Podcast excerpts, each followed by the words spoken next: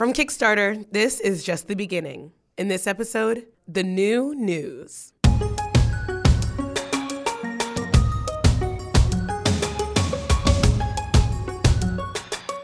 I'm Zakiya Gibbons. I'm Nick Yulman. In this episode, we'll be looking at creative new approaches to reporting the news. We'll hear about one project that's pushing back against the idea of breaking news by making their coverage more slow and deliberate, and another that aims to make the reports we hear about violence across Latin America feel more personal. And we're joined by Oriana Leckert, who works with journalism creators here at Kickstarter. She's going to help us explore these ideas. Hi, guys. Thanks for having me on the show. It's so awesome to have you here. So, okay, Oriana, first of all, there are probably some people who would be surprised to learn that Kickstarter even has a journalism category. How does journalism fit in with the other creative projects here at Kickstarter? I am so glad that you asked me that. it is almost my entire job to explain that to people.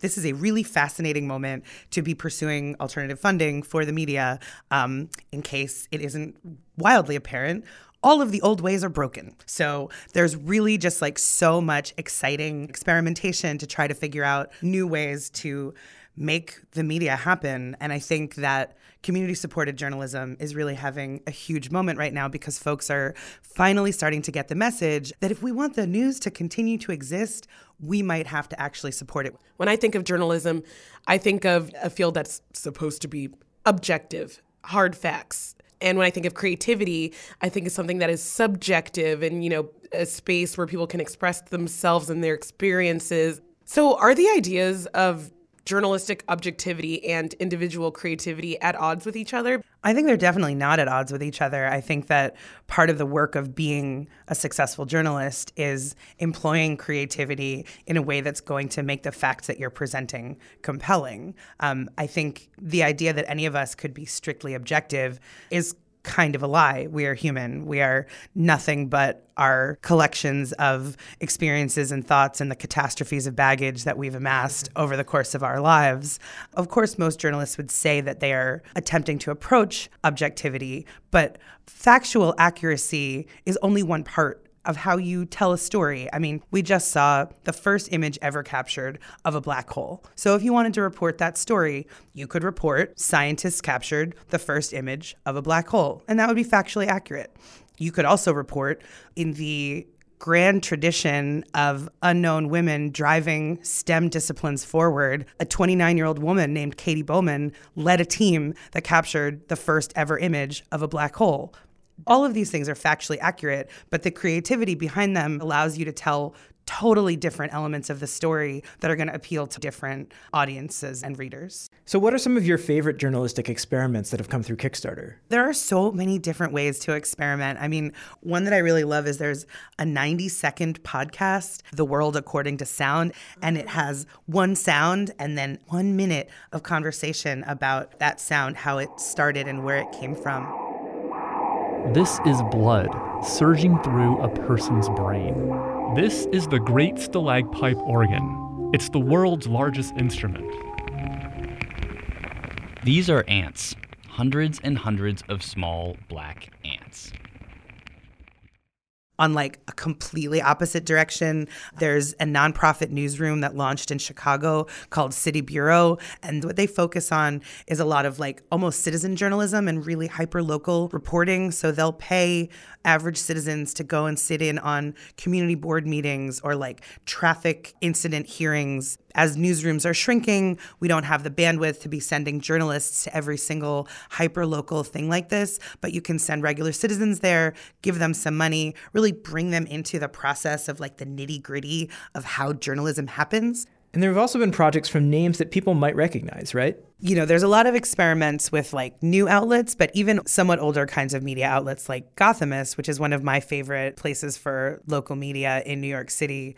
After they got shut down, they had a somewhat complicated path toward relaunch, and they used Kickstarter actually to buy back their own archives, um, which had been kept from them. So, and that inspired several other of the IST brands, including LAist and DCist, to run their own campaigns so that they could also relaunch.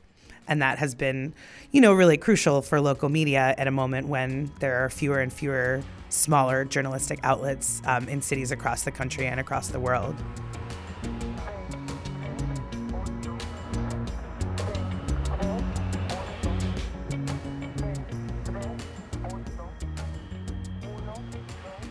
So, trying to stay on top of the news in an era of constantly updating feeds and smartphone alerts can feel really daunting, if not impossible. And the truth is, we know this pace isn't good for us. Just think of the language we use to talk about being a news junkie or a Twitter addict or needing to go on an internet cleanse. Yeah, you're not wrong. A lot of people really feel that way. So, one of the projects that we're going to take a deeper look at is a group of journalists who were very aware of that sort of frenetic culture that we're all struggling under. And they wanted to change it. They wanted a completely new way of doing journalism, a slow way. They're called Tortoise. The BBC creates four seconds of news for every second in the day. It's just a cacophony of almost white noise. So the motto of Tortoise is slow down, wise up. That's Katie Vanneck-Smith. She used to be president of the Wall Street Journal, but today she's publisher and co founder of Tortoise, along with James Harding, who was formerly editor of the London based newspaper The Times and head of news at the BBC.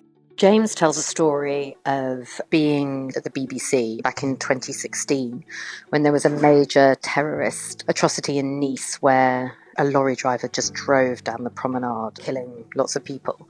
And in his role of head of news, then they were looking into the backstory of the individual who was the lorry driver.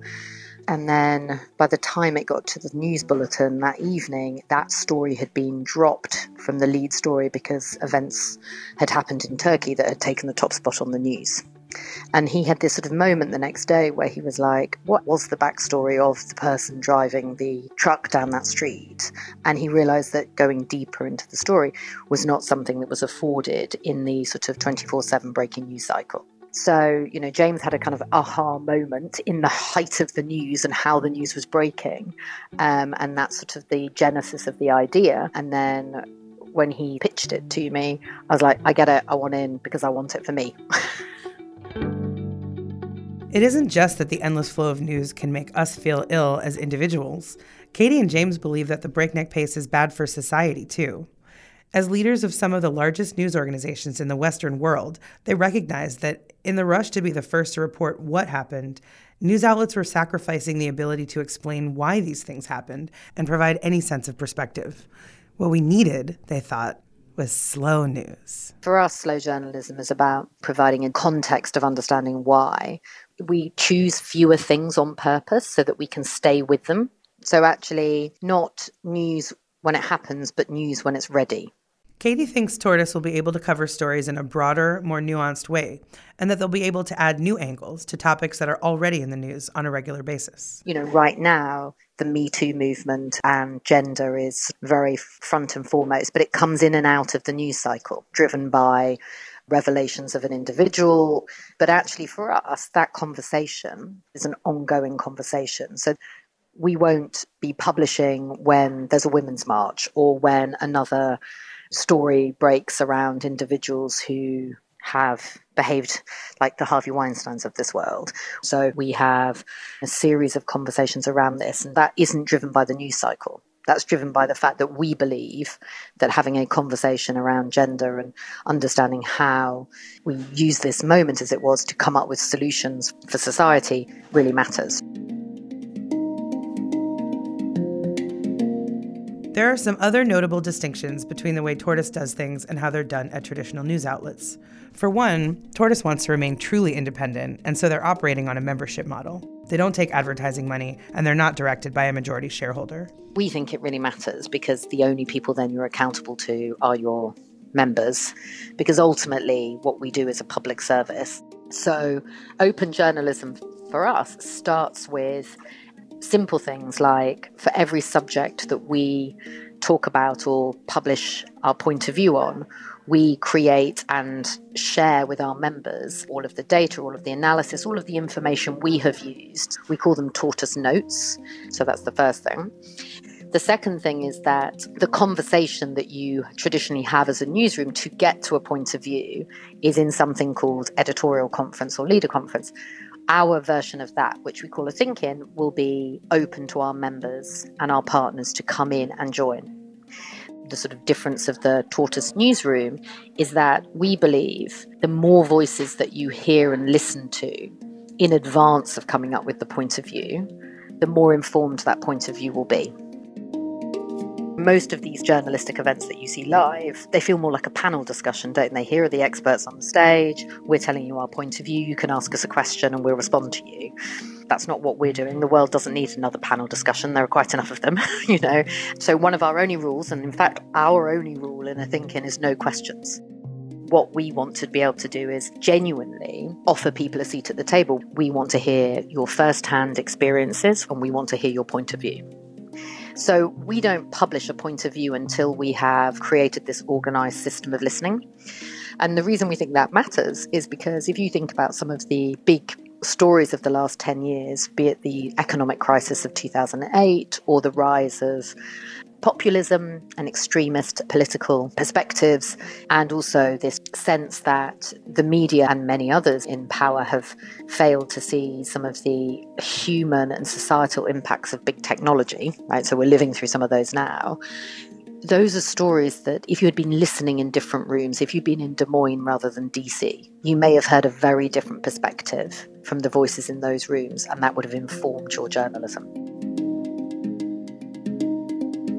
Since they started publishing in January 2019, Tortoise has been hosting think-ins at their newsroom in London as well as on the road. I caught up with Katie at a think-in they held in New York City just last month. So we were in Louisville, Kentucky. Um, we're in DC next month. And uh, in fact, next week, James is in Greece in a refugee camp in Lesbos, understanding firsthand the stories of those people that are refugees. I'm in Amsterdam in Soho House, talking about the future of belonging. So um, He's probably got the more interesting story. I've probably got the nicer bed. After a think-in, Tortoise editors create a sort of digest of what was discussed, which gets distributed to members. And these digests often include actual audio recordings of the conversations. We're going to hear some recent examples, like this discussion about Michael Jackson and the long-standing allegations of child abuse against him like many people, I have sort of childhood associations with Michael Jackson and those to, to, do with my cousin dressing up as Michael Jackson with the glove and everything and the white socks and the loafers and doing the dance from Bad and singing along, but he didn't know the words. So he just made the same noises. And I wonder, oddly, with Michael Jackson, if we weren't necessarily paying attention to the words. Michael Jackson is the amazing outfits, right? And the sound and the dances. And actually, I looked at the lyrics of Smooth Criminal this afternoon, and it's really hard to look at and think about, even for a second, the lyrics to Smooth Criminal, which are clearly about some kind of sexual attack. Everyone on social media believes that the world revolves around social media. You can put up a poll, or someone could put up a tweet, and it can be retweeted many times, and people believe that's a consensus of British society, and that's not the case. Most of my friends that I've spoken to, both male and female, they don't believe that Michael Jackson was guilty. But when I go on online, it's like, yes, he's guilty. Another think-in dealt with the rise of the far right and how it relates to the election of Donald Trump in the US and the Brexit vote in the UK. Anti immigration, anti multiculturalism, these are the ideas which have traditionally drove the far right. The reason why they had no political success is because they were seen as fringe and racist and eccentric.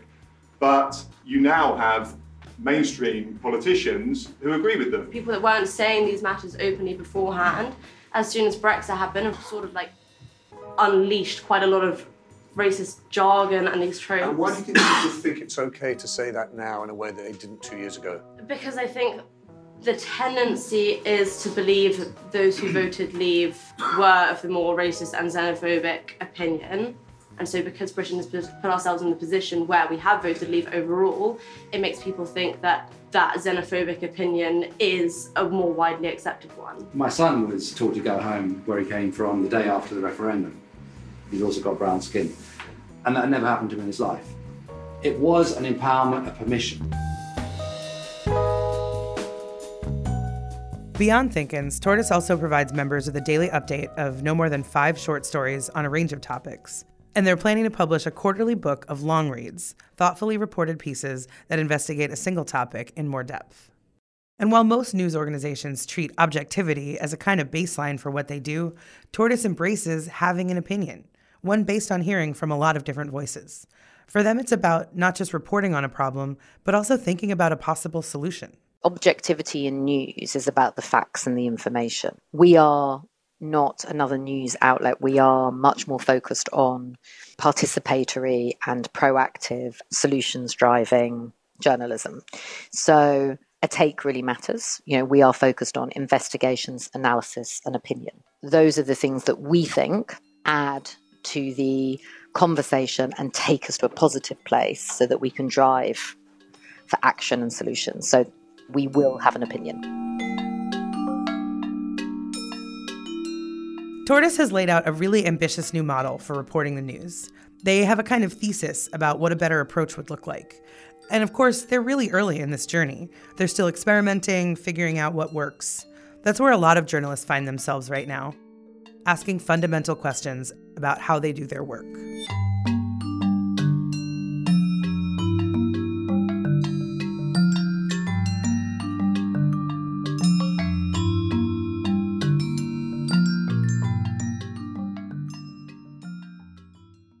So, Tortoise is all about slowing down and embracing a deeper look at the news. And, Nick, you're going to tell us about a project from some other journalists who've come up with a different way to go deeper into the stories they cover. That's right, and for them, it's all about bringing greater emotional depth to reporting the news.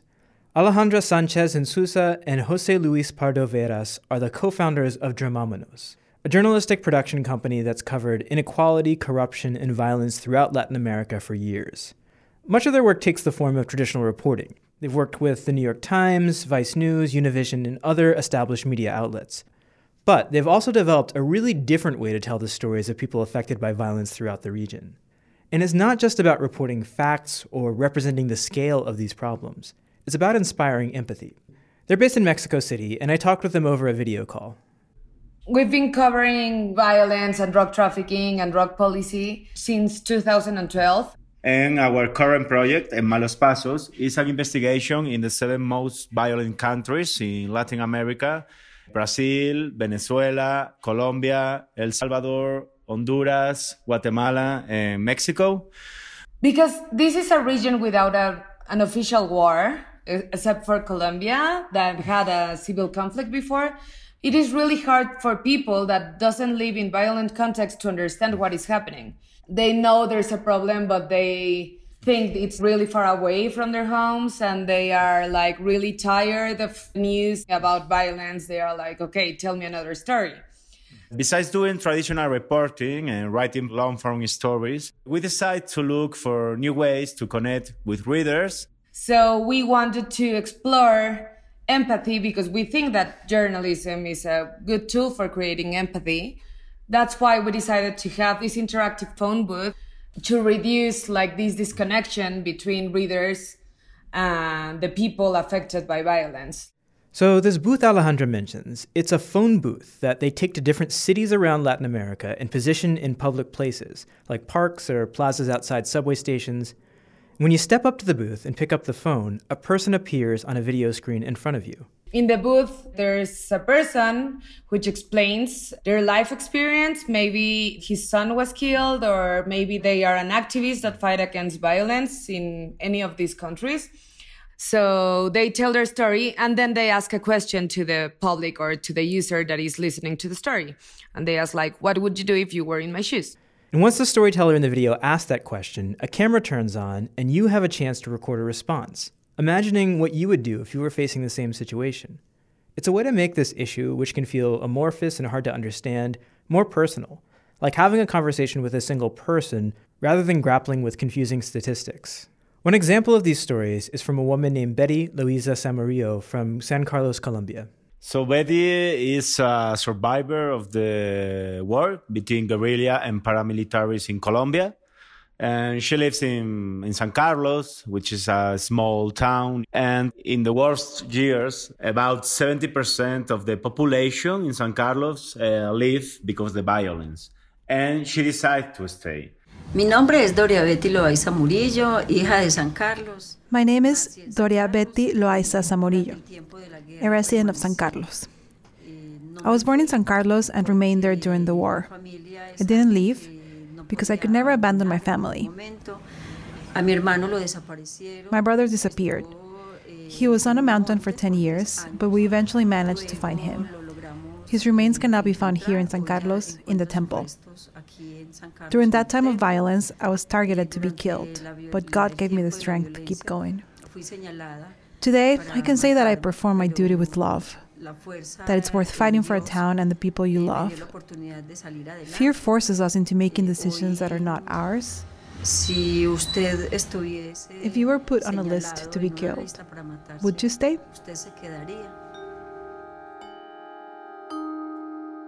And people answer these questions in very different ways. Here are a couple of responses to Betty's story that they collected when they brought the booth to a different part of Colombia. One person expresses admiration for her decision to stay. I think it's a very difficult decision, but we must look towards times of peace and be brave so that violent groups do not displace us anymore.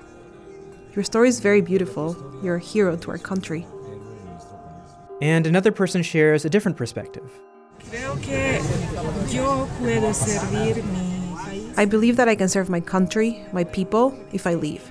Because if I'm dead, if I die, I can't do anything. But if I leave, if I go somewhere else where I can fight more, it's better than being dead. So I think that I would want to leave to be able to fight more from a stronger place.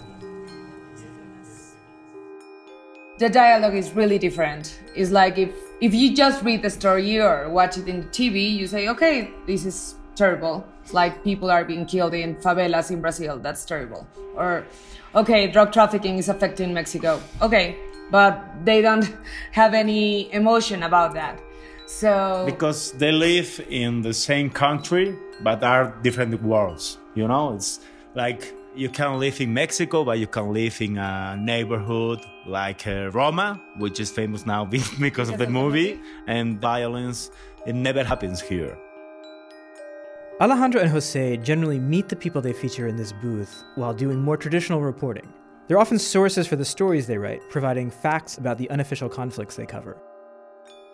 But sometimes, the way a person tells a story, the human emotion they express, is as important as the content. That's what they look for in selecting people to feature in the booth for these virtual face to face conversations. For example, one of the stories that is in the booth is Edna Carla Souza is a mother in Fortaleza. And Fortaleza is one of the cities with the highest murder rate for children and teenagers. Meu nome é Edna Carla Souza Cavalcante. My name is Edna Carla Sousa Cavalcanti. I am the mother of Alef Sousa Cavalcanti. I live here in Fortaleza, Ceará, Brazil. In 2015, my son, at age 17, was murdered by the military police. He and other young people. There were 11 victims of this slaughter. None of them had a criminal record. None of them were in trouble with the law but the police killed them all the same. And this is very cruel when you see that your son is not in trouble with the law, is not involved in crime, and ends up being killed by the police themselves. An institution that was created to promote peace, to protect, to keep people safe, and they came and killed my son. So I turned my grief into action. I'm fighting for justice so that the real culprits are relieved of their positions, removed from the police force, and condemned for the criminals they are. Because I can't finance the bullet that killed my son. I can't pay for the salary of a police officer who killed my son. It isn't fair for this to happen. That's it. I know it's not all police officers, but here in Brazil, here in Ceará, this happens. Police officers see poor black youth in the slums, living on the outskirts of town, sitting on the sidewalk, and decide they deserve to die. This is cruel. Now I ask you, parents, what would you do if the police killed your child? What would you do? With this particular case with Edna, most of the answers are like, wow, you are a hero. I would do the same. And some people say, like, I wouldn't know what to do. I would be completely crazy. The responses are really different, but definitely is in that experience is empathy and a connection between them. Edna is a mother, and everybody has a family. This is the key. Okay, and the context is violence, but the key is like a mother open her heart to you, and you open your heart to her. The name of the project in Malos Pasos means on the wrong path, and Alejandro and Jose explain that this is a typical response when people hear about a killing, that anyone involved must have been in the wrong place, talking to the wrong people. By sharing these stories, they hope to provide a fuller picture. And this means that they don't just record the stories of victims and activists. They also talk to people who have been perpetrators of violence in the past. To understand murder as a phenomenon, you have to understand the people that he's murdering. We think that that's a mistake in journalism, that sometimes because there's an ethical barrier to like, okay, I'm not going to interview any, a criminal. And we respect that, but we also are thinking like sociologists, you know? If we want to understand why Latin America is the most violent region in the world, we have to talk with the violent people. It's like we have, for example, a young drug trafficker that started in crime at 12 years and he didn't know there was any other option. That doesn't erase the fact that he's a murderer. And we don't justify that. We just want to understand that. Here's the storyteller Alejandra is talking about a former drug trafficker from Brazil who they just identify as Gallo. Mas através da tinha que fazer, porque o cara que é bandido, quando o cara vive no tráfico. When you're a thug in a drug gang, you have to be ready to take the boss's orders. Like, if the boss says, go get those guys, you have to kill them. And this happened to me several times. Me hanging out in the community, the mother of the boy they've just killed shows up, and I know she's the mother of the boy. And she comes up to me and she says, Hey, have you seen my son? And I say, Gee, lady, I haven't seen him. I knew. I knew she would never see him again. But what am I gonna say? For sure, we just killed your son over there? Not gonna do that. Jeez, I'm not as bad as that. I'm bad, just not that bad. I'd always known the drug gang. When the police would come to the favelas, the guys would hide at my place. My mother would hide the guns for them. So ever since I was a little guy, I've been around those things. I would smell the weed, I would watch the older guys smoke. That was my experience. After I got completely involved, I never left the favela. Do you know what it's like to stay in the favela for five years and never leave? It's like you stay here inside, like a baby without leaving. It's like being incarcerated. That's how my life was there. I was stuck inside that community. My life was staying stuck inside. I have no direction, dude. I don't even have any place to go. I've done so many foolish things. There's nowhere I can go right now. I'm here because of drugs, but not just because of drugs. Also because I have no place to go. Get it? We want people to not think of Fetna just as a victim. She's also an activist. And Gallo is not just a killer, he's also a victim, and he's now a fighter because now he wants to help other kids in their situation to get out of crime. And it's like people are so many things that you can define them in just one aspect. The booth is like a tool against categories. For me, that is very important. We try to understand them, and the police or the judges judge them, but we are journalists.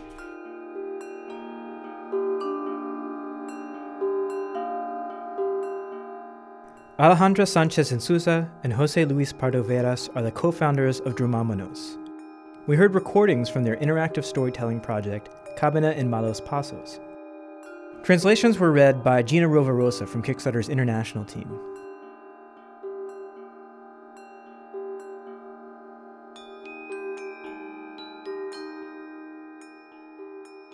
Listening to that makes me think about our earlier conversation about the intersection of creativity and journalism. To me, this is a great example of how creativity and journalism can be intertwined. This is not a normal way to read a story about drug trafficking in a favela, but a way to really get inside of someone else's experience, which I think is one of the goals of many kinds of journalism. I think this does that in a really harrowing and beautiful way. Thank you so much for joining us, Oriana. It was so cool to hear about all the new and exciting journalistic experiments happening on Kickstarter. Yeah, it was a real pleasure to do. Um, and this is something that I'm thinking about and talking about all the time. In fact, my boss, Margot Atwell, our director of publishing, she conceived uh, Kickstarter's first ever digital publishing conference, which is going to be happening next month on May 11th. It's an entire day dedicated to figuring out the future of publishing in the media. We're going to have four panels on radical inclusivity and building community and figuring out fundraising, all sorts of ways into this massive and crucial question of how do we create the future of publishing that we want to see. The conference is free and it's streamed online. Anybody can join. Um, if you go to kickstarter.com slash conferences, you'll see it. It's called the Next Page Conference, and we would love input from anybody anywhere around the world.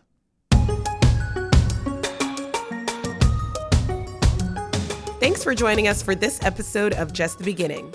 The show is produced by me, Zakiya Gibbons, Michael Garofalo, and Nick Yulman. Elise Malouk is Kickstarter's editorial director. Our theme music is by Balloon. We heard additional music by Jake Armerding, Jeremy Arndt, and Ensemble et al. Special thanks to Rebecca Hiscott and Celia Vermicelli. Until next time, I'm Zakiya Gibbons. I'm Nick Yulman, and this is Just the Beginning.